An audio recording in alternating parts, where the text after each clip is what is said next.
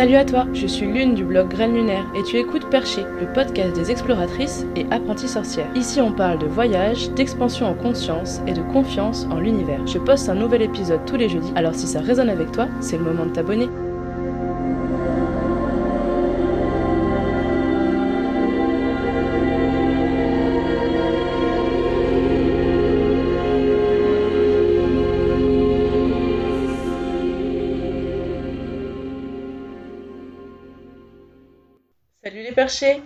Aujourd'hui on se retrouve avec Lydie Gérard. Lydie, elle est Moon Mother et en fait je l'ai rencontrée au rêve de l'aborigène il y a quelques années dans une tente rouge alors que j'avais super mal au ventre parce que j'avais mes règles. Et euh, justement j'avais regardé la pleine lune euh, là, la nuit en priant pour euh, trouver des réponses et surtout trouver des solutions par rapport à cette douleur. Et donc j'ai atterri sous cette tente rouge et j'ai rencontré Lydie qui était là avec plein d'autres sœurs et en fait, elles m'ont vraiment bien accueillie et elles ont commencé mon initiation au féminin sacré, à la femme sauvage, et elles m'ont reconnecté avec euh, ce savoir que j'avais oublié, mais qui était présent en fait euh, en moi et qui a commencé à s'éveiller petit à petit euh, au fil de leurs paroles. Et donc j'avais très envie de vous la présenter.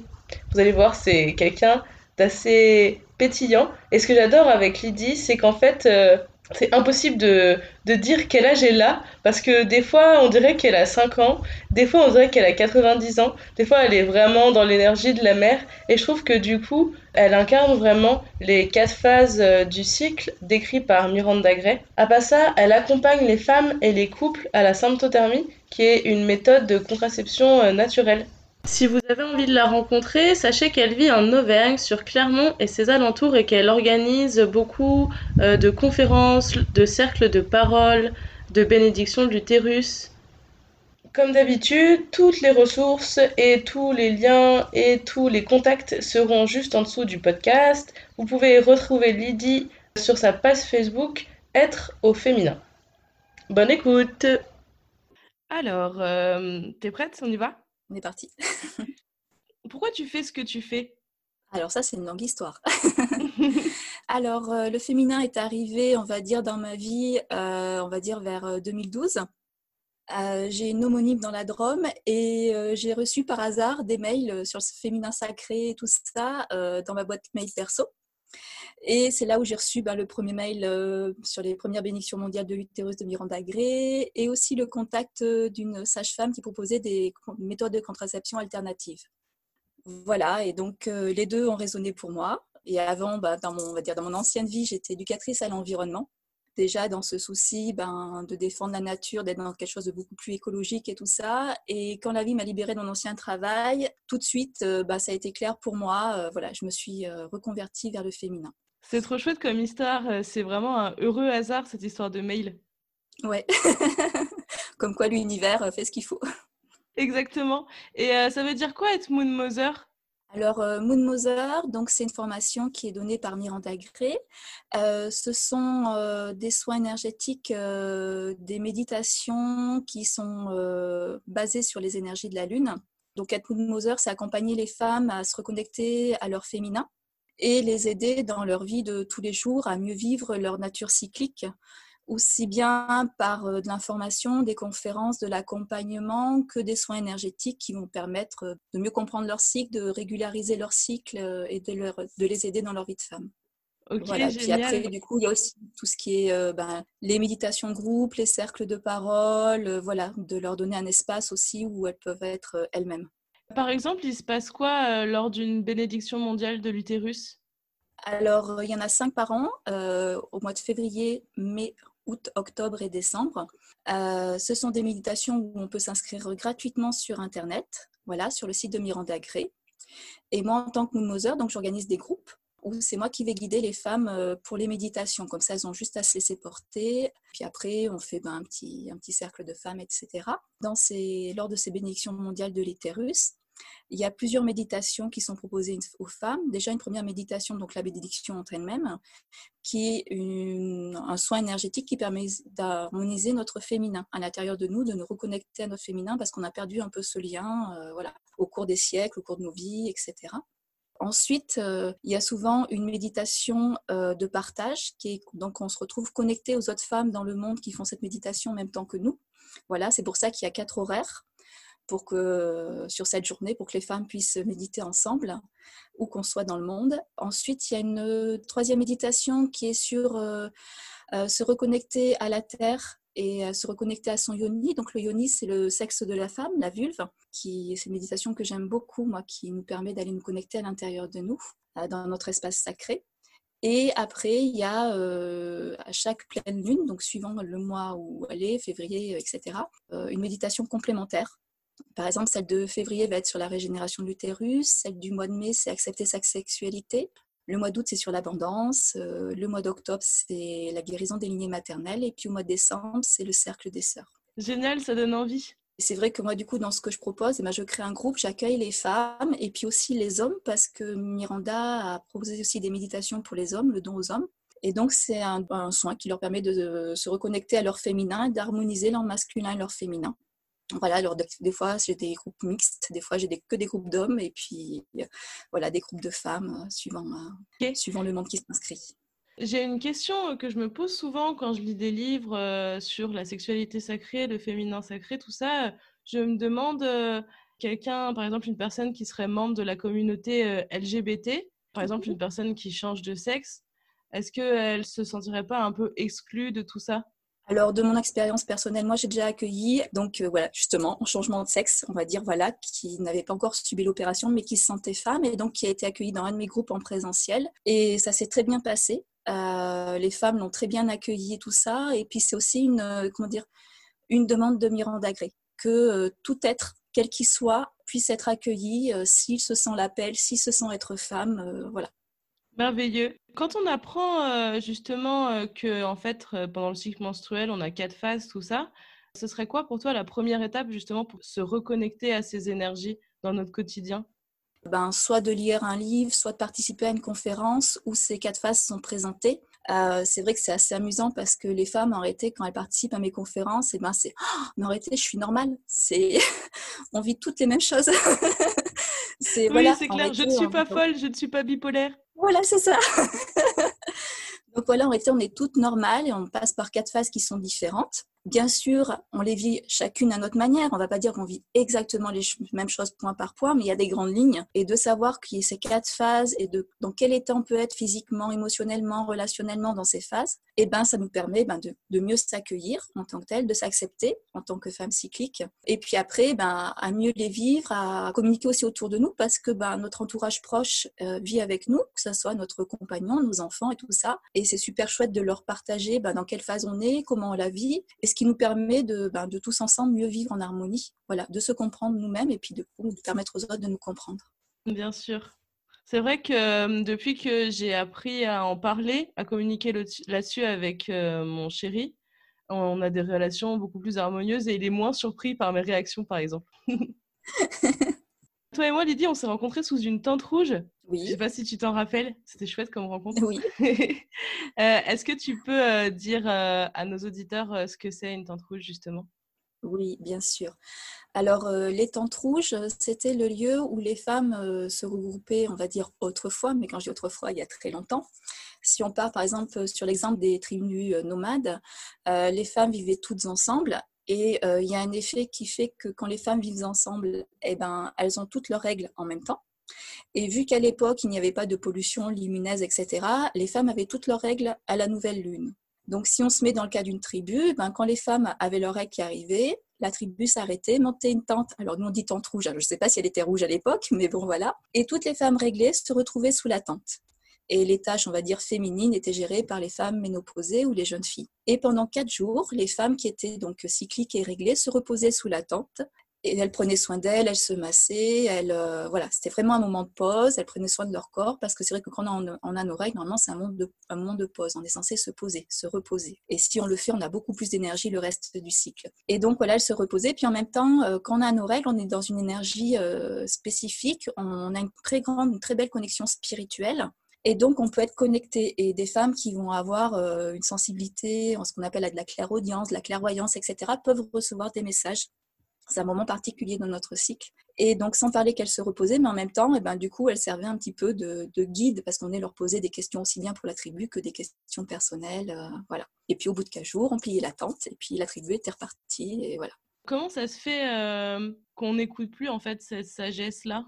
Alors je pense que ça s'est perdu au cours des siècles et puis euh, on va dire que c'est surtout suite, je pense, au niveau de la, de la, Renaissance après le Moyen Âge où il y a eu la fameuse chasse aux sorcières. Au Moyen Âge, il y avait encore des femmes qui étaient super connectées à leur cycle, à la nature, aux plantes, à la lune, etc. et qui accompagnaient on va dire les, les, femmes euh, voilà dans leur cycle dans tout ça de manière naturelle mais à la renaissance c'est vrai que du fait de la, de la religion j'imagine et peut-être d'autres faits cette connexion que ces femmes avaient à la nature, euh, à la source, hein, parce qu'on appelait ça des, sorcières, mais c'est surtout des sourcières, c'est qu'elles étaient connectées à la source, à l'univers. Coup, elles dérangeaient par qui elles étaient. Et puis, c'était souvent des, femmes seules, sans mari, donc voilà, qui étaient dans une situation familiale euh, assez particulière. Et donc voilà, on a fait un peu la chasse aux sorcières et puis aux sorciers aussi. Hein. il n'y avait pas que les femmes. Et donc on a perdu notre connexion. Mais ce qui est quand même hallucinant, c'est qu'à l'époque euh, mégalithique, donc nos ancêtres, hein, à la préhistoire, eh ben, on avait déjà cette connaissance. Euh, moi, je sais que dans une de mes conférences, je, présente une petite sculpture, c'est la Vénus de Lozelle, et on regarde, c'est une femme, donc une, déesse, hein, une donie, donc tout en rondeur, hein, et euh, elle porte une corne qu'on appelle d'abondance, et si on regarde la corne, il y a 13 traits dessus, comme les 13 lunes de l'année, comme les 13 cycles de la femme. Donc à l'époque, à la préhistoire, on savait que les femmes ont 13 cycles par an, naturellement. À l'heure actuelle, on croise une femme dans la rue, on demande combien de cycles par an, elle est incapable de nous le dire. Voilà, c'est hallucinant toutes les connaissances de notre corps qu'on a perdues. Du coup, euh, la phase des règles, c'est la première phase du cycle, c'est ça? La phase de la grand-mère? Oui, c'est ça, oui. Tu peux nous parler des autres? Ensuite, donc, il y a la phase de la jeune fille qui va être la phase préovulatoire. Alors là, c'est, on est plein d'énergie. Il hein. faut imaginer la jeune fille de 20 ans, euh, plein d'idées, plein de projets, euh, qui aussi, ben, du coup, est stimulée par les oestrogènes, donc euh, une très forte libido, voilà, très riche, jeune fille pétillante, voilà, pleine d'énergie, plein de projets, plein de vitalité aussi. donc la phase de la, de la grand-mère ou de la vieille femme, c'est une phase où on est plutôt, on va dire, phase contemplative et la phase de la jeune fille, c'est d'être une, une, phase active. On est vraiment dans l'action. Et on dirait même qu'à ce moment-là, physiquement, c'est là où on est au plus proche de l'énergie masculine. C'est par exemple, c'est là où les femmes vont s'inscrire à la salle de sport. Ce sera cette semaine-là. Après, ensuite, on a la phase de la mère, qui va être de nouveau une phase plutôt contemplative, donc toujours une énergie haute, une libido qui va être haute au début, puis après un petit peu, euh, après que l'ovulation est passée, euh, va un petit peu se diminuer. Et là, c'est une phase où on est vraiment dans euh, ben, tourner vers les autres, on s'occupe des autres, on s'occupe de notre foyer, vraiment l'énergie de la mère, un émotionnel stable, plein de, compassion. Voilà, c'est cette énergie-là.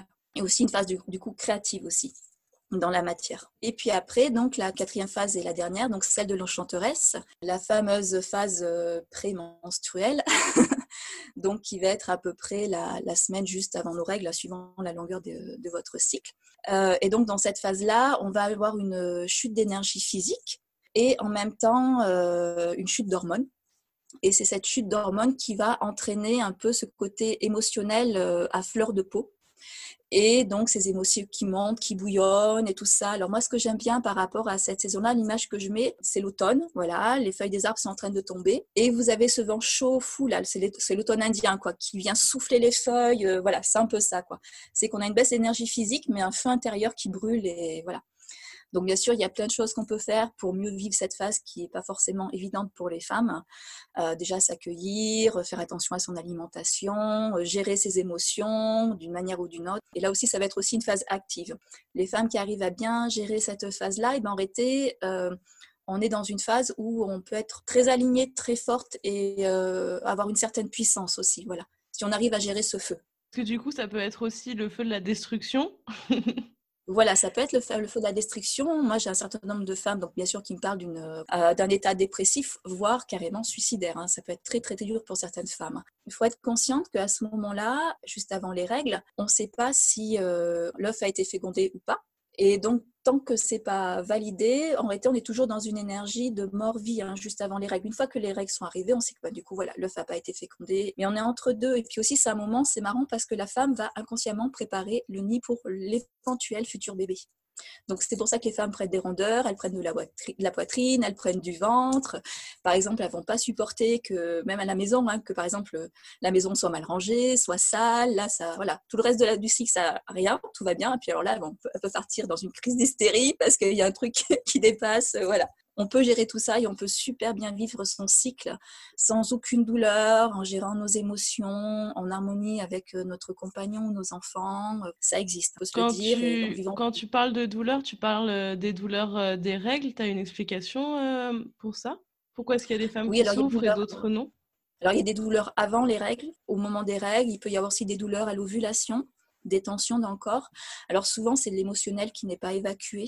Et puis aussi, pendant les règles et avant les règles, dans cette phase où du coup on est en, baisse d'énergie, et eh ben notre corps nous connaît bien. Et si le bouton rouge, c'est qu'on est mal à la tête euh, pour nous faire arrêter, il va nous mettre la migraine. Et puis si c'est qu'on est mal au dos, eh ben, il va appuyer sur mal au dos. Et puis si c'est qu'on est mal au ventre, il va appuyer sur mal au ventre pour qu'on ralentisse. Après, bien sûr, il peut y avoir d'autres problématiques, hein, mais là, c'est des grandes lignes qui ne sont pas, comme dire, euh, des problèmes de santé. Ok. Tu organises des méditations et des cercles de femmes à chaque pleine lune et à chaque nouvelle lune. Pourquoi est-ce qu'ils sont aussi importants, ces rendez-vous? Alors, euh, pour moi, ils sont importants parce que ben, c'est utiliser l'énergie de la nature pour se permettre d'avancer dans notre vie, dans, dans, notre développement, dans notre libération, dans nous rapprocher de nous-mêmes intérieurement. Et c'est vrai que par exemple, à cette énergie de la nouvelle lune, moi je propose les, entre autres une méditation de Miranda qui est la régénération de l'utérus. Et ça nous permet eh ben, à chaque fois de nous renouveler, voilà, de prendre un nouveau départ. Donc Miranda propose des, méditations pour chaque pleine lune et ça nous permet ben, ben, d'utiliser l'énergie pleinement de la lune qui est pleinement présente. Euh, et nous sommes des êtres humains, nous sommes composer à plus de 80% d'eau. Et comme euh, la lune intervient sur, euh, avec son énergie sur ben, l'eau des océans, des mers et tout ça, avec les marées, et ben, ça intervient aussi sur notre corps. Et suivant chacun, chacune, on est plus ou moins sensible à l'énergie de la lune. C'est intéressant de pouvoir à chaque moment se, connecter à elle et profiter de ces énergies pour avancer. On parle souvent euh, de connexion entre le féminin et la lune, mais tu parles aussi euh, de femme solaire. Est-ce que tu peux nous en dire un peu plus? En nous, on a aussi un masculin et un féminin. Hein. Voilà, chaque, chaque être vivant est partie féminine et masculine. On a aussi ce, rayonnement, par exemple, quand on est dans la phase de la mer au niveau énergétique, bah voilà, on est dans ce rayonnement. Plus on avance dans notre vie, on va aussi atteindre ce rayonnement. Et euh, ce rayonnement va, va nous permettre d'être dans la complétude. Et après, on peut aussi l'associer euh, à la phase où les femmes vont atteindre la période préménopause et ménopause, où eh ben, du coup, elles vont atteindre euh, comment dire, leur, leur plénitude de femme elles vont avoir fini euh, le tour de la roue cyclique qu'on fait chaque mois avec nos règles et notre cycle. Même si énergétiquement, on est toujours cyclique intérieurement. On n'a plus nos règles, mais on a toujours ce cycle énergétique qui se passe à l'intérieur de notre corps. Et du coup, là, on est vraiment dans la, dans la phase de la femme sagesse qui va pouvoir transmettre, accompagner, conseiller, voilà, vraiment dans quelque chose de, de très fort. Tu parles de contraception naturelle? Chaque femme a sa contraception et chaque femme peut utiliser différentes contraceptions au cours de sa vie. Il n'y a pas de contraception miracle. J'accompagne les femmes dans une méthode donc, euh, de contraception naturelle qui s'appelle la symptothermie. Euh, là, je suis justement en cours de formation pour approfondir cette méthode plutôt sur l'accompagnement manuel des femmes. Du coup, c'est tout simplement observer son cycle pour savoir qu'on sait qu'on est fertile et suivant le désir des, femmes et du couple, et eh ben pouvoir concevoir ou être en mode contraception. Alors pourquoi cette méthode-là pour moi? Euh, ben, Je l'ai découverte en 2011 justement en faisant venir cette fameuse sage-femme que j'avais découvert via un mail dans ma boîte mail à Clermont et qui nous a présenté différentes méthodes. Ben, cette euh, méthode est simple, il suffit d'avoir un thermomètre à deux chiffres après la virgule. Et après, on va dire que donc notre cycle se divise en trois phases. Une phase, euh, ben, période de nos règles et juste avant de rentrer dans notre période fertile, où là, on a un risque de 0,2 à 0,8% de tomber enceinte. Après, on a notre phase fertile. Et après, une fois qu'on a ovulé, on passe à un, risque zéro, si vraiment on utilise bien la méthode comme il faut. Et c'est la seule contraception qui propose un moment à zéro pendant le cycle. Euh, l'avantage, c'est qu'on ne prend pas d'hormones de synthèse. Et puis, si demain on décide d'avoir un enfant, et eh ben voilà, euh, c'est facile. Après, c'est vrai que hum, c'est une méthode qui demande une certaine rigueur. Hein. c'est une méthode qui est au jour le jour. Donc, euh, c'est pas une méthode calendaire. Donc, voilà. Si vous avez un petit souci, si vous tombez malade, si vous avez un coup de stress, si vous avez quoi que ce soit, et eh ben cette méthode s'attable à là où vous en êtes tout de suite. Et donc, vous prenez pas, vous prenez pas de risque. à quelque niveau que ce soit. Mais voilà, c'est important de bien la, la faire voilà, rigoureusement. C'est super intéressant parce qu'en fait, une fois qu'on a compris le système, on est autonome. Et c'est vraiment le but, c'est que chaque femme soit autonome avec sa, son, son, choix, son mode de contraception, la gestion de sa fertilité.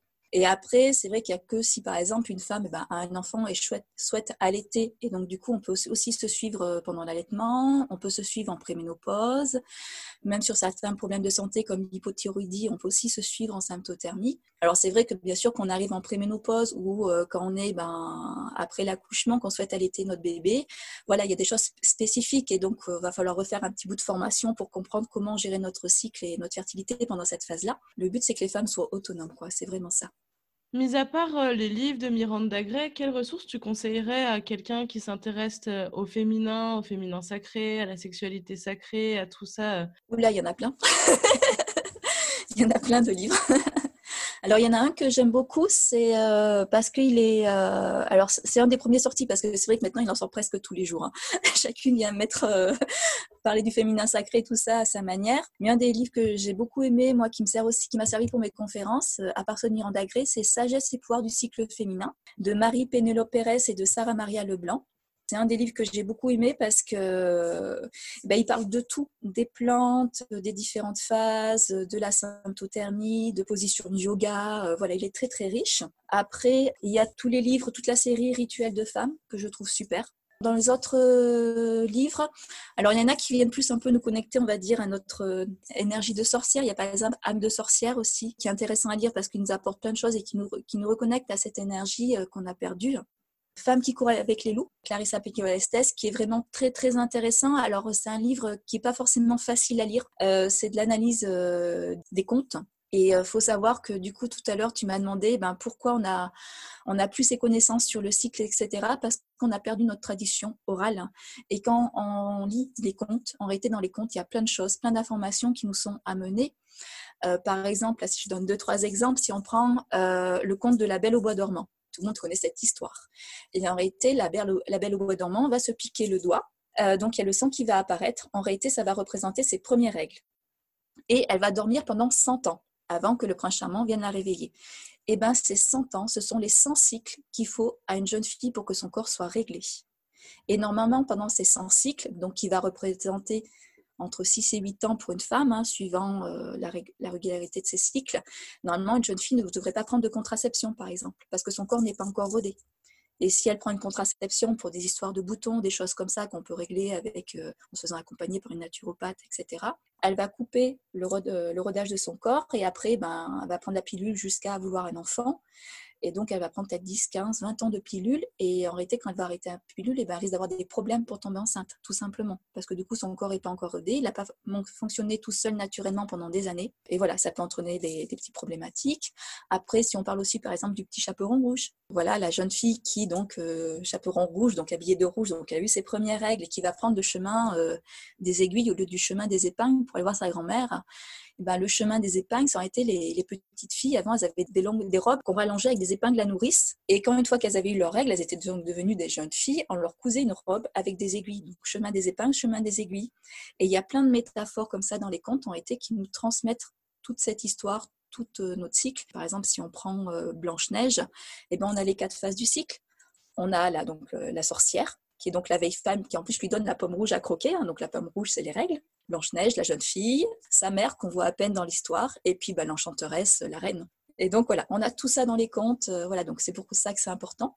Que, voilà, femme qui court avec les loups. Alors tous ces contes-là n'y sont pas dedans, hein, mais voilà, il y en a plein d'autres et je pense qu'il y a plein d'autres analyses de contes qu'on peut trouver. Et puis aussi un autre livre que j'aime beaucoup autour du féminin, c'est le livre des 13 mères originelles.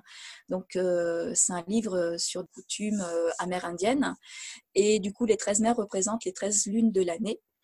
Et donc, il y a un petit conte, une histoire et tout ça. Et c'est vraiment dans l'énergie du moment de l'année. Et c'est vraiment un livre qui nous, accompagne. Et, et, on peut le lire indéfiniment euh, chaque an parce que, eh ben, une première année, par exemple, si on lit la, lune de février, il y a quelque chose qui va nous toucher parce qu'on va être dans telle phase et c'est ça qui va nous parler. Puis on va le lire l'année d'après, ça va être autre chose qui va nous parler dans le conte, dans l'histoire. Et voilà, c'est un, des, livres que je conseille, mais il y en a plein, plein d'autres. Merci beaucoup. Est-ce que tu aurais un dernier message à faire passer? Dire aux femmes que ben, autant qu'elles peuvent reconnecter vous à vous-même, à votre féminin, vous êtes pas toutes seules, on est toutes là. C'est vrai que ben, je, je, voilà, je mets en place euh, des cercles de parole, des tentes rouges et tout ça pour permettre aux femmes de se retrouver, de s'exprimer. Mais vous, vous pouvez chacune dans votre quartier, dans votre village, vous retrouver ensemble et partager vos expériences de filles. Ça s'appelle des cercles de sororité. Et vous n'êtes pas forcément d'avoir besoin d'avoir quelqu'un pour organiser un cercle de parole, mais voilà, retrouvez-vous entre vous. Vous allez voir que quel que soit l'âge des participantes, on est toutes sœurs. Une jeune fille de 20 ans peut vivre euh, une expérience qu'une femme de 60 ans n'a pas vécue et donc l'accompagner dans cette phase de vie ou cette expérience qu'elle est en train de vivre et vice-versa. On est toutes sœurs, mères, filles les unes des autres et soyez à l'écoute de vous, de votre intérieur, de la petite voix qui vous dit euh, non, tu te respectes pas, non, j'ai besoin de ci, non, j'ai besoin de ça. C'est la fin de cet épisode, mais la conversation continue sur la page Facebook Communauté Lunaire. Si tu as envie, tu peux aussi parler de ce podcast à tes amis. Prends-le comme un signe.